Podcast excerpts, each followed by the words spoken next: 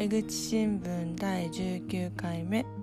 今日は2020年の9月9日水曜日です。おはようございます。江口です。朝録音をしてるんですけどだいぶ涼しくなった気がします。もう季節の変わり目で思ってみると在宅勤務が始まってもう6ヶ月半年ぐらい経つんですけれども今日は在宅勤務で欠かせないオンラインでのあれこれについてちょっと思ったことを話してみようかなと思ってます。よかったらお付き合いください。はい今日はオンラインについてちょっと紹介をしたいなと思うんですけど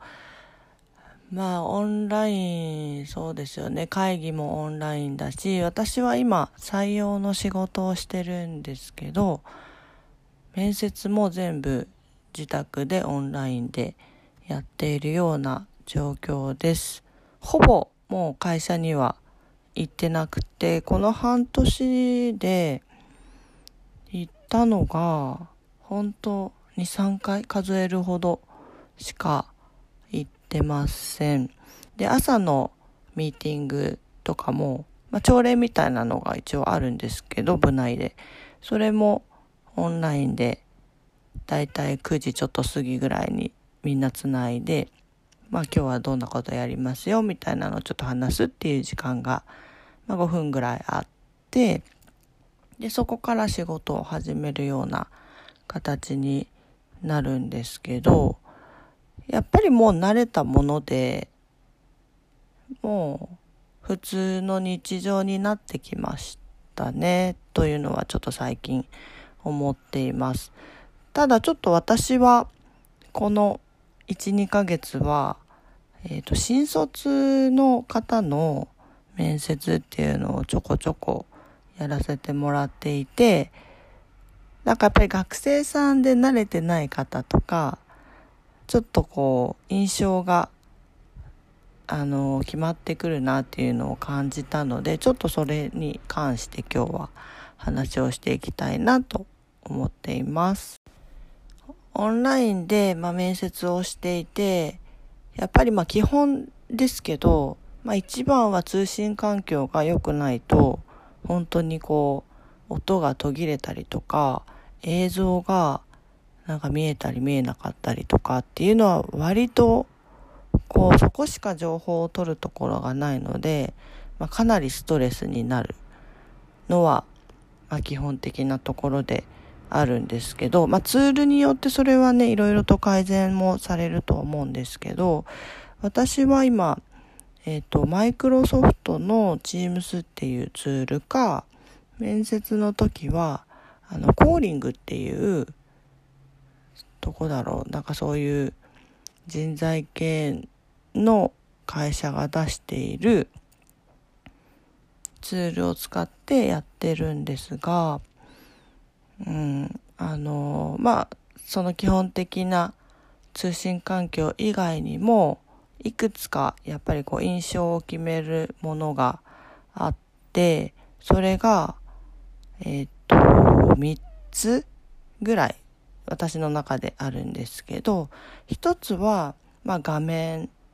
ですよね。でこの画面っていうのは画面に映るその人のまあ大きさだったりとか、まあ、背景とかもあるとは思うんですけどあんまり画面いっぱいにその人の顔があるとちょっとやっぱり圧を感じるなっていうのは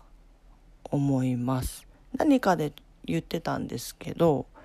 あのやっぱりこう距離距離的なものであんまりそんな近くで人の顔を見たりとかってしないじゃないですか。でも恋人の距離ぐらいななんかもう本当にすごい近いところにある顔の大きさをやっぱ画面上に映してしまうとかなりこう圧迫感があるっていうことで余白をこう残しつつ若干こうカメラから距離を取って映るっていうのが相手のためにもいいのかなというのはちょっと思ってます。で、二つ目なんですけど、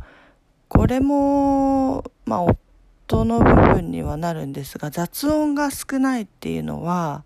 かなり大事かなと思います。私はパソコンでだいたいイヤホンなしで話をしてたんですけど、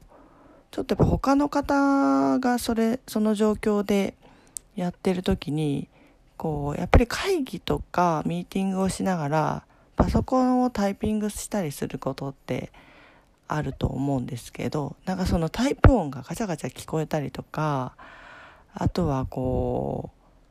なんだろうな、紙をこうめくる音とか、なんかガシャガシャガシャって聞こえたりとかすると、ちょっとこう、やっぱりそこからしか音の情報を得てないので、わってなりますね。あとはこう、周りの人が話してる音を拾ってたりとかすると、ちょっとこう話に集中できなかったりとかして、ストレスになるかなと思います。で、最後3つ目なんですけど、あの、これはまあちょっと面接とは関係ないんですけど、ミーティングとかでは、あの、発言がしやすいっていうところで、あのー、うん、そういうのがありますね。で、発言がしやすいっていうのは、まあその、空気感があんまりわからないので、まあ、同時にバッて喋ってしまったりとか、なんか一人だけバーって喋ったりとか、なんかそういう状況が生まれやすいかなと思うんですけど、なんかそういったところが配慮ができればすごくあのストレスフリーなミーティングオンラインのミーティングができるんじゃないかなっていうのはちょっと思いました。まあ、そういったところもあって、まあ、気をつけた方がいいかなって思うのがやっぱりこう、まあ、パソコンでも携帯でも話す時は、まあ、イヤホンとマイクがこう一緒になったやつとかあの携帯電話の付属品でついてたりとかする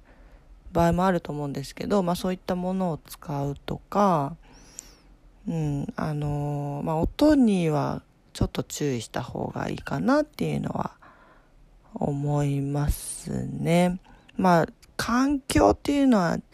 仕方がない部分もあるんですけど、やっぱ雑音は少なくて音がクリアに聞こえる方がストレスは少ないかなと思います。あとはもう自分の声、もはっきり話す。ゆっくりめに、まあ、はっきりと話したりとかするのはちょっと気をつけてはいますね。あとは、まあ、質問を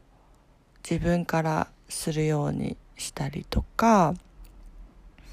そうだな。まあ、1対1の時って割といいんですけど、何人か人がやっぱり集まってきて話をするってなると、すごく沈黙になったりとか、あとはこう、まあ、一人の人がバーって喋ったりとかってあったり、意見がこう言いにくかったりっていうのがあるので、まあ、遠慮をしすぎないっていうのも大事かなっていうのは思いますね。